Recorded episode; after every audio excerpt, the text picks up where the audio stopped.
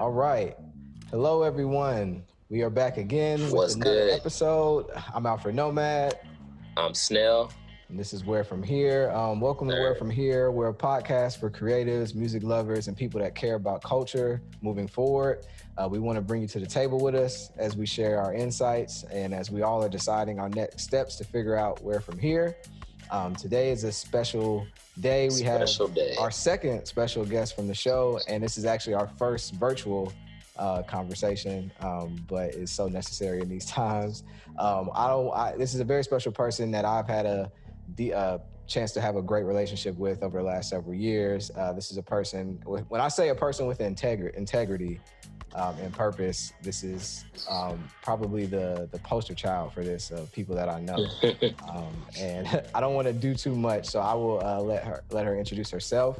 Um, we have Nora on the show. Nora, how are you? Hi, that was such a that's such a lovely introduction. Thank you. Thank you. Thank AJ's you. good at that. He's good at introductions. I, I Yeah. try. I try. I know I could have went down your whole list, but I feel like we'll get we'll get into that. Um, so we'll talk about that. But but um, yeah, I, I first want to start out. So uh, let the people know like who who is Nora. Tell us a little bit of your background. Like who are you? do you want like the long story or like the quick pitch blurb? Hey, you. Can we can we do a mix? Can we do a Yeah. mix Let's of do it. in Yeah, let's do a between? mix. We Yeah, we could totally do. So, um, I'm a creative consultant. I founded Culture Fix with Natalie Crew. Basically, what I do is I help um, creative people connect with other creative people around the world. I help them achieve success without giving up their financial freedom or their creative control. And I help people think about what it looks like to use their platforms for social impact. And so, very specifically, to overthrow white supremacy, patriarchy, and capitalism. Um, a little bit of my longer story I was born in Iran during the US sponsored Iran Iraq war. So, literally, the US was giving Saddam Hussein weapons to use against us in Tehran. The night I was born, they were dropping bombs. Um, and my mom was like, No, I was like, All right, I'm ready. There's chaos around me. Like, let me at it. Um, Wow. and so that was the night I decided I was like, I was ready. Um, I lived on three continents before I was three. We came to the US as refugees. Um, and I grew up in a neighborhood where I was the only Persian kid I knew. Um, it was a very working class immigrant community. So we all were like struggling, fighting against each other because we were struggling. Um, and I found community in art and, and specifically in hip hop. I learned English by like translating soap operas and hip hop songs. Like when I That's understood when I understood Bone Thugs and Harmony, that's when I was like, oh, I speak English Oh, yeah. now. You got Like it. I If understand. you understand Yeah. Bone Thugs, you you got it. Yeah, For sure. sure. For sure. Um, and so, you know, that that was my, you know, people ask me like, why do you do the work you do? Why hip hop? Um, one, because the kind of politics was was born in me, right? I came into the world with the world trying to destroy me. Um, and then art, culture, music, but hip hop in particular was the way that I found the sense of belonging and connectedness, especially when I didn't really see or know other people who looked like me. And I was the only kid that spoke Farsi in the neighborhood. I was, um, and so it gave us a sense of kind of being together. And so I've done, you know, I used to do gang intervention work. I've done a lot of different kinds of jobs and roles, but what's always been consistent is um, is community and people and art as a way of making the world a better place for all of us. Wow, what a story. What a story. Wow. Can I can I dive in a little deeper here? Um you came here as a refugee to California, correct? Glendale, we went to New York first, New York. and then we ended up in Glendale. Yeah. So what what in your upbringing brought you to this point to get into the consulting and the and, you know just fighting fighting the good fight? I'm telling you, the fight was always like the fight was always in me. Um, One of Mhm. my first, I must have been in like elementary school. The teachers were like, "Okay, kids, nap time," and we didn't want to take a nap, and we were like, "Oh, we're playing." And so I organized all my peers, and we led a resistance, a protest against nap time um, which actually is it's funny and i'm like oh my god that's such a typical thing that i would do but it was the first time i understood that i as like you know i'm a kid that was the adult i was able to get what i wanted from the adult it felt so powerful and i think it was that might have been one of my earliest understandings of how collective power can mm-hmm. can shift things yeah. that even though we were powerless as children we were able to in working together get what we wanted um, I mean, I don't know. I don't think I ever anticipated becoming a consultant. Like, what is that? I, I like, right? I was supposed to be a doctor, lawyer, engineer, right? Like, good person, mm. kid. Um, I for sure thought that I was going to do. Uh, I was doing gang intervention, prison abolition work before I started managing this artist, and like my life took a turn. And so that's what I thought I was going to do was this like community organizing work. And it just so happened that I met an artist got peer pressured into managing him and that like took my life honestly you guys by accident like i i ended up here by accident um but it it worked and i think for me i'm like you know my dad's an artist my mom's a psychologist and i'm very much like half and half of them so i get all the creative like my dad can walk into any room and like connect with people everybody loves him even if they don't know him so I get a little bit of that like social piece from my dad. Yeah. And then my mom, the psychologist, is like organized and logical and like so that's where I get my ability to like make spreadsheets and plan ahead and like so I think in some ways it was born in me. It was born in me to be like this combination of things that I am now. It makes perfect sense with uh how like where you come from to how yeah. your parents and and it, makes perfect sense and and how you've been a leader and want to help people so and you kind of touched a little bit on the um the music that you listen to and how you wanted to you ended up managing an artist and helping with artists so i want to know we we we're a big music uh, show mm-hmm. we we talk a lot about music so i would love to know uh, about any albums or any artists that were have been life changing or paramount for you as in, in your life? Oh, that's a great question. Um, I mean, so when I moved to Liberia, um, that's where I met the rapper. That's where I, you know, I started management and all that kind of stuff. And so in Liberia, they have a version of hip hop they call hipco, mm, and okay. hipco for me was was literally like literally life changing right? I met this rapper i started managing him. I you know we developed this whole industry and it literally took my life from going down one path into the other. Um, so i always have to give that credit. And i think partly because of the timing that was around the same time that afro beats was coming up. And so i was able mm-hmm. to build relationships with a lot of afro beats artists. And so that's really shaped and influenced a lot of my work. So some of the I mean, it's funny now to talk about like old school Afro beats because um, the genre has been around for so long, but some of that early stuff that like Ice Prince was putting out and some of that early stuff that like Wande Coal was doing, um, some of that stuff really shaped the way that I think about music globally. And outside of like hip hop as a US thing, what hip hop and all of its like lovely offshoots could look like internationally because um, I think that's where I saw my myself fit in also as as like this third culture multi-dimensional person because I never did just fit in in one place. Um, and so yeah, some of that international hip hop really did it for me. That's dope. Wow. I, I would love to hear a little about about the uh, the international hip hop scene. Like, how does that differ? Do you feel like from? Yeah, I learned something new. Hip hip co. Is that what you said? Mm-hmm. Hip co.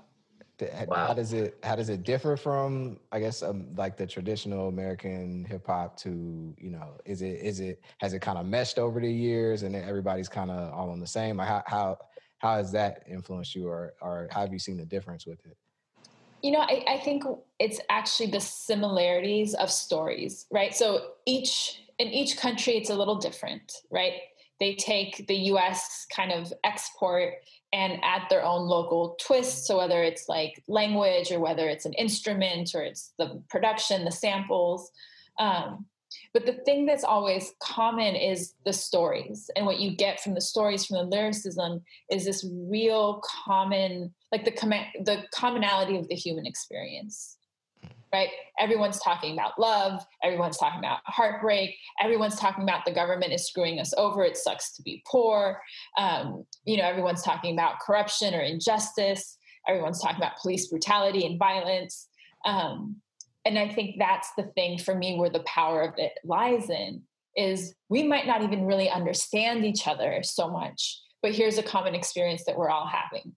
And so for me, the possibility then is in what happens when we start to organize together, right? And what happens when we start to build global coalitions and like, then we can change the world, right? And that's all I want to do. And so the power that even though we're told these stories of how different we all are from one another, mm-hmm. hip hop kind of makes clear how systemically a lot of us are struggling with the same things and that's the opportunity for connection.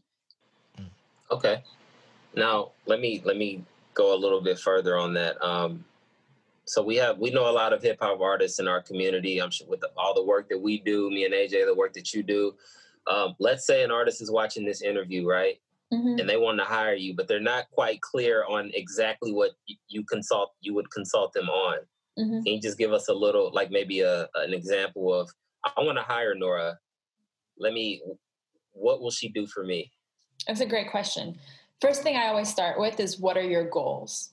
Mm-hmm. Um, and I think sometimes for a lot of artists, they're either not clear enough or specific enough, or they think they want something that they're supposed to want, but it's not really what they actually in their heart want. And so um, help them figure out what the goals are and then from there we'll figure out the strategy and i'll teach you how to implement that strategy. So not just i think that's a lot of people know what to do they don't know how to do it. And so i'll work with you on the how um, whether that's identifying your niche or learning how to negotiate or identifying who you should be collaborating with internationally and help you build that relationship um, so it's really goals strategy and um, implementation. Got you. Okay. Would yeah. Would you still be interested in managing? Oh. nice. I, you know, in some ways, I, I, miss it. Right? There's something like really day to day, nitty gritty. Um, so maybe it would have to be the right artist, the right, mm-hmm. you know, the right project, the right. May, maybe. Yeah. Maybe. maybe. Okay. Okay. Maybe. That's good to know. I'm not okay. a good. I'm not a good babysitter. So it, yeah. it would, you know, it would have to be an artist who's um, maybe like past needing a babysitter because I'm good at the strategy. So I don't want to, you know, I used to work with this artist and be like, okay, call time is at three so that he could be there by six. I don't want to oh, have wow. to do that. Yeah, yeah, yeah. You know what I mean? I don't want to have to do mm-hmm. that. Let's spend that time doing more productive things. Right. So I have a two part question for you. So as you've been doing like all the, your consultant work, what's the biggest problem that you see the creatives that you consult with like wish to solve? Like what's a pattern that you see with like the problems that people want to solve or need to solve as a consultant? That's a good question. Um, i think a lot of it's a couple things. One is the the self-sabotage that artists do. That, and i think that's part of where i come in because they don't think that they're doing it but there's all these ways where where artists especially early in their career um, hold themselves back right? Mm-hmm. and so i think where i come in is help them realize like do you notice this pattern of behavior? Let's explore it. Let's work through it. Um, so i think that's one. And i think the other thing is people want shortcuts. And so they like i want a million followers and like streams now. I'll just buy them no. that's actually not going to help you mm-hmm. like and so so kind of un but but I get it because that's what you've been told that success is. And so you're just going to follow that if you don't stop to really think and unlearn and unpack of course that's what you're going to want to go for and so i think that's where i come in is, is in helping artists kind of take a step back and be like well actually what could you do with only 100 fans okay what could you do with 200 fans and really start building something out slowly, organically, gradually, but that's like a solid foundation so that you can start seeing kind of returns and rewards early, even if you don't have a million fans, right? Mm-hmm. Um, but I think those are the two things for sure: the self sabotage and the the wanting to speed things up. Gotcha. And the second part of my question with that, on top of that, so I know that you've dealt with artists from different levels, some that are straight up beginning, some that are, you know, got a lot going on. But as you see people that you work with, that you start working with, and you're building a foundation with, like, what's the biggest misconception that you see that artists have with as they go into this saying, "I want to be an artist," and they're going into it with this certain expectation? What's what's the biggest misconception that you see people have? That's a really good question. Yeah. Um, I think it varies depending on stage. I think early stage, I think that like talent or good music is enough. And it's, and I hate to say in a perfect world, it would be right. The most talented mm-hmm. would be the most, but it's, that's really not how it works. And so that's often, I think, a shock when they realize like it's not enough to have talent. I need a personality or I need a business plan or I need a bit of luck and chance. Um, and then I think as as they advance in their career, it's the misconception is really like how much work it takes. Mm-hmm. Um, I think sometimes people think like, oh, I just want to make music all day, but you if you're not on top, especially if you're planning to stay independent or keep your team small, if you're not on top of the business, the relationships, the answering your emails, the you know doing all those like nitty gritty kind of boring mundane things um, the music can only take you so far, unfortunately. Mm, okay. Are you are you um, the work that you do? Is it only with like hip hop artists, or are you expand? Are you more expanding just toward creators in general? Yeah, creatives in general. I mean, musicians is kind of like my first love. So um, I work with quite a bit of like hip hop, Afro beats artists. Um, but I've worked with writers. I'm working with a woman now who's trying to set up a um, like a grant for small businesses. Um, so creative people really, really broadly, which makes it fun because then part of what I get to do is connect my clients to one another. Mm, yeah. Yeah. I mean, in another life, I think AJ, you've heard me say this. Like in another life, I would have been a matchmaker and like connected people so they can go fall in love. Yeah. Um, and I think in this life, that manifests as like just connecting creative people. Because yeah. then they, they go and they make stuff, and that makes me really happy. I can attest yeah. to attending one of your um one of your workshops that you did, and right after that, you were like, "Everybody connect," and you mm-hmm. had a I think you had a spreadsheet people could get on and mm-hmm. all this stuff. So I, I love that you do that. Um, I, I, would love for us to dive deeper into the projects that you uh, that you that you do, or the certain things that you do right now. So um, one is I know that you founded Culture Fix, uh, which is an amazing outlet and resource for artists pushing to make social change. Can you tell us more about what Culture Fix is and why it's important? Sure. Um, yeah, so I'm I started I started Culture Fix six years ago with this woman Natalie Crew. Natalie and I met on Twitter um, during a Twitter chat, and she was like global hip hop activism and i was like what me too global hip hop activism so literally i mean i'm not even being like i'm not exaggerating we had six tweets. No i lied. Four tweets. Mm-hmm. four tweets. I slid in the dms we had like two dms back and forth. Was like yo let's get on a call. And after two phone calls realized we both knew all these amazing people around the world who are doing amazing, incredible things at the intersections of art and activism, but those people didn't know each other. And so that's how we started Culture Fix. Um, and we were probably doing like, we had done a good like six months of work together before we even like Skyped, right? This is how long ago this was pre Zoom days. Um, we Skyped um, before I even knew what Natalie looked like. And I, I think the reason and so now what Culture Fix does, we connect people, we curate events, we consult for projects.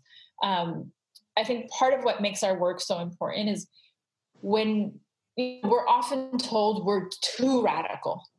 Oh, it can never happen. You're asking for too much. The change is too drastic. Um, and that's easy to believe if you're operating in isolation. And so when you start to connect people who think the same way, who are doing similar work, now it's much harder to tell me, oh, I'm too radical when AJ is doing the same thing and Snell's doing the same thing and Natalie's doing the same thing. And even though we might be scattered around the world, we're on the same wave. And so then we get to work together in community and coalition. Um, and I think that's part of what makes makes our work at Culture Fix really special. I think the other thing is we're very much grounded in the idea that we have in our own networks everything that we need. So mm-hmm. rather than looking to outside factors, so-called experts, or um, you know things like that, it's which are very much white supremacist capitalistic things, right? That tell us we don't have enough, you need to go elsewhere. We reject that in favor of, look, the community is going to show up and take care of each other. Um, and so we try to, that's an internal organizational value, but it's also a very solid kind of practice that we have to to really help people think about some of these things that we're trying to do aren't as impossible as people will have us think. Mm. That's I, just, I think we should just let that sit for a second for people, yeah. people that are watching this. That yeah. I know we feel like we need to impress certain people, and I've heard a phrase of like trying to work vertically, trying to mm-hmm. impress, like, but rather work horizontally, like with, with with with your peers, and that you're not you're more than likely not alone. There are other people thinking the way you're thinking, doing the things that you're doing, and it's just figuring finding the people that you can work with to do the type of work that you want to do or that you are doing. So I just want to make sure we reiterate that uh, for the people listening. So was- I mean, it's also the idea of you don't need someone to open a door for you. You don't need someone to invite you to sit at their table. That we can create our own tables and then mm-hmm. make space for others to come and sit with us right we don't even have to build walls and doors we just have a table and like leave it wide open um, and so it's a fully different shift of thinking about what expertise success um, validity legitimate legitimacy all these things look like um, that we can create space for ourselves and that space is just as important as you know whatever blue check mark verified clout whatever whatever um, that other people might value. Yeah. Okay. Um, with all of this coronavirus going on obviously we're doing this interview virtually. Um, aj just had his love fest mm-hmm. and that was a virtual event and it was super successful so tell us about den music fest which is a, another festival that you you have a huge part in and you know you work on. So tell us about that. What is it? When when can yeah. when did it take place? Um, Den Music Fest is one of my most favorite things that I do. Um, I co-produce it with Last Name Good, who's half of Paid in America, which is a dope hip hop group out of Atlanta. Um, and it started, you know, I think we all know really incredible artists, independent hip hop artists who maybe can't access some of the bigger festival stages, right? South by isn't easy to get on. A3C is becoming increasingly commercial and exclusive, yeah. um, and so we wanted this I, this space where it wasn't about your vanity metrics, your numbers, your clout, your followers, like any of that stuff. It was really about good people who were making good music, who could put on good performances, and so mm-hmm. um, every year we do a festival in Atlanta. This year, obviously, we're, we were virtual. And actually, not only were we virtual, we also expanded to making it a two day festival. So we had a whole lineup and then we had a whole day of artist development sessions. But I think the thing that makes Den different from other other places, other festivals, is that it really is about the community and the relationships. And so I always say it's the kind of place where and this happened virtually. I didn't think it was going to happen virtually, and it totally happened virtually, where people come and stay for other, like an artist will come and stay and watch other artists' performances. Mm. Dope. So instead Dope. of being like, "All right, I'm out, bye," yeah, they're here from like sound check to the end. They're here. Um, and that's I think really really special because then they connect and they collaborate and they build and um, yeah, it's a really special place. And so if you've missed it, um, look on YouTube. The whole stream is up. And these are some of the nice things about being virtual is mm-hmm. that we were able to. We had artists from uh, Saudi Arabia, the UK, like really brought in an international lineup this year, which we could do because we're virtual. Um, the whole lineup is up, so if you missed it, you can watch it. Um, so yeah, I mean, but yeah, it's it's one of my favorite favorite things that I do. Mm-hmm. I'll be checking it out. I'm always on the hunt for like new artists that I haven't heard. And especially with the international pool that this show sounds like it brought in, I'm definitely going to be uh, looking into that for sure. Yeah, make sure you tune in. And I can say personally, I've I performed at it a couple years mm-hmm. ago in Atlanta, mm-hmm. and I'm I'm a I'm a product of the Den. Uh, I in Atlanta before he was doing Den Music Fest. Yeah. Jay Good, who uh, has worked with Nora to to bring this together, is he's just I, I don't know. He's like an underground legend in Atlanta to me because he's just been doing this for so long and supporting the uh, independent artists and like the come as you are kind of thing that I know yeah. you guys were um, promoting this year. Um, I, I, can speak personally that it's just a great uh, environment. It's it's and it's very supportive. It's a great way for people to connect.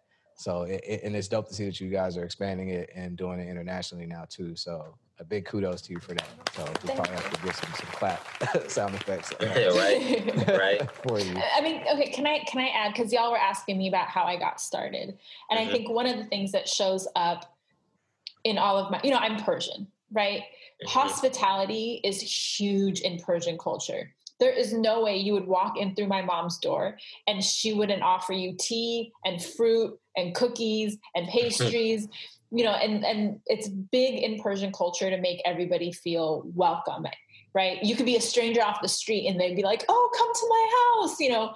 Mm-hmm. um, and i think because that's so deeply embedded in me i approach all of my events that way. So there's like for sure for sure if you come to an event that i'm producing I will talk to you, even if we don't know each other. You just happen, I will talk to you. I will introduce you to someone. I will make sure that you feel seen, heard, you know, welcome. And I think that's part of what makes Culture Fix, that makes Den Music Fest, that makes office hours, that makes anything that I do a little different, is that it really is about people connecting to people. I don't care your job title. I don't care your, you know, none of that stuff matters. We show up as people. And for me, that's as much a anti-capitalistic, anti-patriarchy value as it is just like something that's in me. Um, I want you to come. I want you to have a good time. I want you to feel like you were connected to something because I think that's just as important as as anything else that we do. Absolutely, and, and I want to make sure that we uh, we touch on your all of your biggest uh, projects that you do, I, I, and you mentioned it just now um, with office hours. Um, could you tell us a little bit about that as well, and how that kind of adds into this whole um, yeah sphere of of, of, of community that you're you're uh, curating mm-hmm. and helping out? I mean, they all kind of like fit together, right? Absolutely. Um, Absolutely office hours came out of I was at a conference, this guy was on stage. Every question they asked him, he was like, Well, I worked so hard. Why would I tell you that? Bro, you're on the panel to answer these questions. Like, why are you, right? Like, why are you being stingy with information? Um, and so I reached out to Vic Stowe, who, again, someone I met on Twitter, um, reached out to Stowe and was like, look, because we've, we've both had been in the space of artist development. He shares free information all the time. I'm big on information accessibility. And so we started office hours really to to give artists and creatives a place to ask questions and get good reliable information um, we started as an instagram like q&a series and now just reached 200 subscribers on youtube um, mm. and so we do a regular series and, and it really is just practical information for independent artists. So where you come, you ask your question, you get like real tangible how to's. Um, because I, I really do think that information needs to be accessible. And especially we see so many artists get scammed. But we also like, mm-hmm. I don't know when it became cool to like shit on independent artists, right? Like everyone just wants to talk shit. I got into it with someone the other day on Twitter because he was talking about artists fail because they don't care enough, which I think is bullshit right? To artists fa- fail, whatever that means, because they're living in a pandemic and mm-hmm. working frontline jobs and dealing with racism and they don't have the same access or team that someone else you know there's like so much sorry i get really heated about this um, mm-hmm. no, there's okay. so much that is made invisible in the music industry and then we but we don't talk about it, right? It's intentionally made invisible. And then we tell everyone, well, but you get the same chance as everyone else, which isn't true. And then we get mad when artists are upset that they're not where they want to be. And so mm-hmm. for me, the transparency and making all that hidden secret behind the scenes stuff public is is as much of is about access is about equality is about honesty and transparency. And so that's a big part of, I think, what you see consistently across my projects is making things a little more equitable, a little more accessible. Um, because it's it's not as easy as we try to make it seem, right? Oh, it's right like music industry is like some manifest destiny, American dream myth, um, mm-hmm. but that's not the reality of it. And so, why are we gaslighting artists? Let's be honest. Let's be more supportive. Let's give them more tools um, so that folks really can be successful. There's so much How? good music out there. There's so much yeah. good music out there. There's so many good artists out there. I just want to give everyone a fair fighting chance. How common is it that you see artists that you're working with just just give up? It's not happening when they want it for them to happen.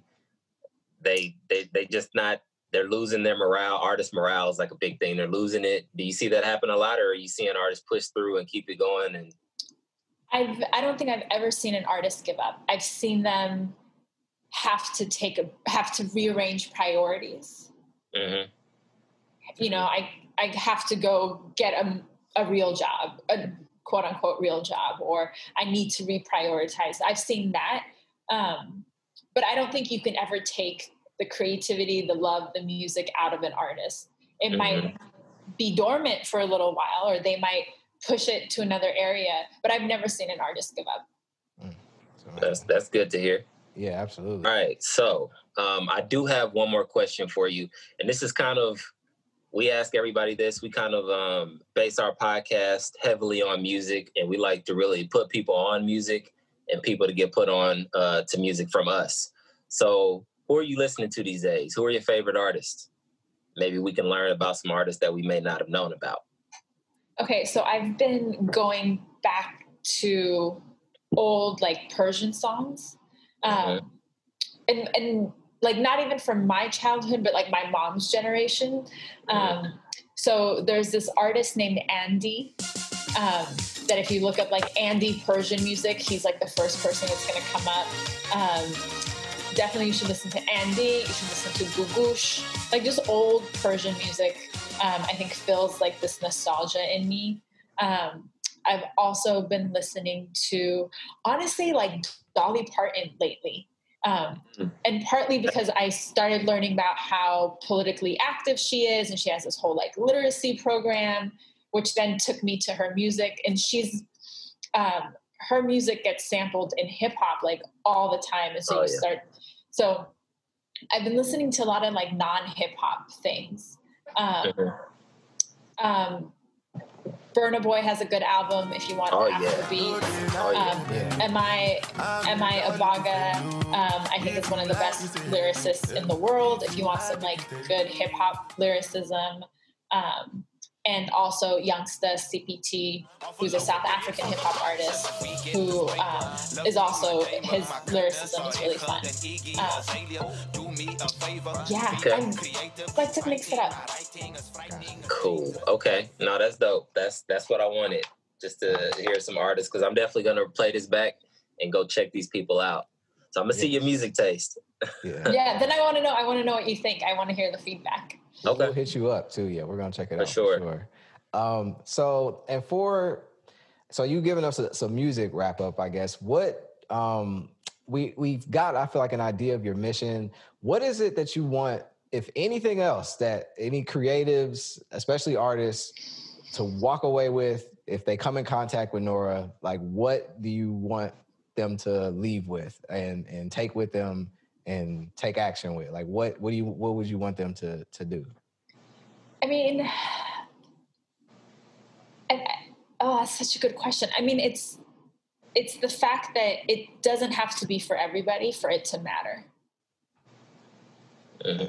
That what you say, what you think, what you're creating, there's a space for it. Um, and it's just a matter of finding other people who are looking for what you have.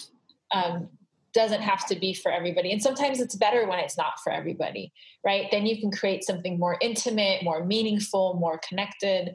Um, and so, yeah, don't that the numbers, none of that stuff means anything as much as the how something resonates with someone. Hmm. That's a bar right there. Yes. That's a bar. Love it. Love it.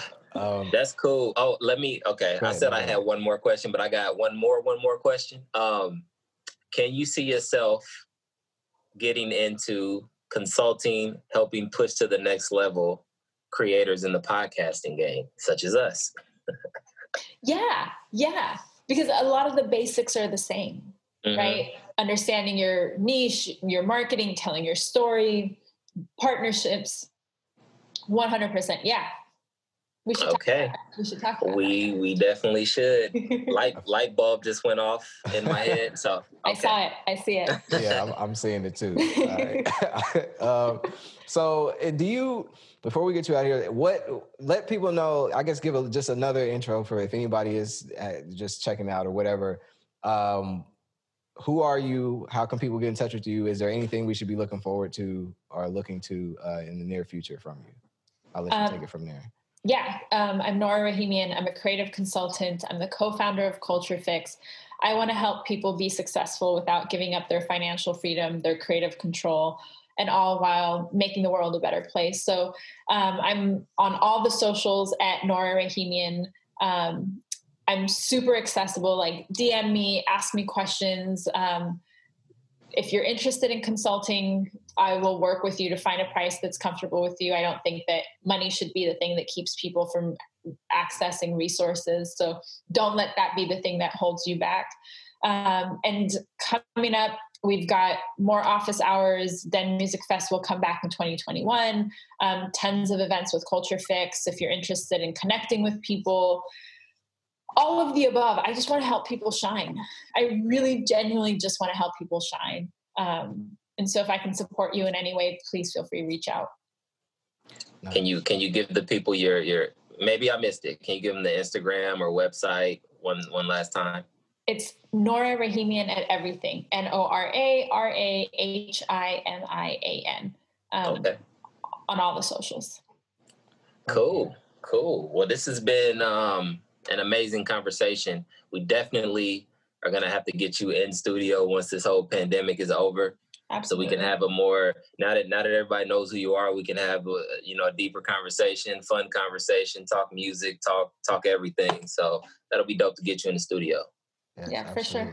That, Nora, we appreciate you for taking this time. I I know that the people listening are gonna get something from this, whether they are an artist, a creative, or just somebody who in, who is just living life trying to shine in their own way. So I thank you so much for your time.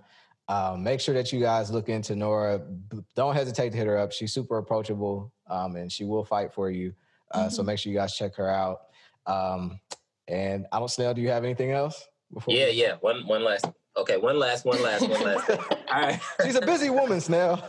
I, I, know. I'm sorry. This is my last thing. I'm sorry. I'm sorry. No, go ahead. Thing. Go ahead. I don't know. I, I don't know if I, I, probably missed this, but how did you two come into contact? And then, and then I'm done. I promise. Oh shoot. Um, That's a great question. Yeah, dang. Um, I I can always think back to when we, our first sit down and talk, but I'm like before that. We met at Den. We met at Den Music Fest. Was that really the first time we met? I think so because you, unless we met at A3C before that, but I think it was it when you performed been. at Den Music Fest. Wow. Okay. And I was like, hi, thank you for performing. Thanks for being here. Probably made you, you know, did my like reach out, make sure you felt like welcome and appreciated. Yeah, yeah. Um, and we just like built a relationship from there. And then when you moved to LA was when we had our first sit down. There you go. Yeah, mm. my, my, mental is all over. So yes, that that sounds about right. Um, yeah. And yeah, because I know I had talked to Good when he was working with you, and um, I was like, who who who is this person helping you talking to everybody? I was like, and, and I made sure to yeah to connect with you from there, and yeah, so that's that's been good, and it's been solid ever since. So yeah, that's how we linked up. So yeah. it's, it's that okay. It, yeah. All right. I got like 20 billion more questions, but I'll save it for the in studio uh, conversation. For part two. So, yes, yes. For part we'll two. We'll definitely have to have the a sequel. part two. Absolutely. Um, so yes, so we will let you um, enjoy the rest of your your uh, day and evening, Nora. Um, again, everybody, uh, make sure you uh, check us out. We have all of this on Tone. You can also follow us at Where From Here. I know we have mm-hmm. YouTube now too. You can subscribe. So just make sure you stay in tune for the next things that we're doing and having more conversations like this. Until next time, I'm Alfred Nomad. I'm Snell. And until next time, peace and love. Deuces. I'll see you when I see you.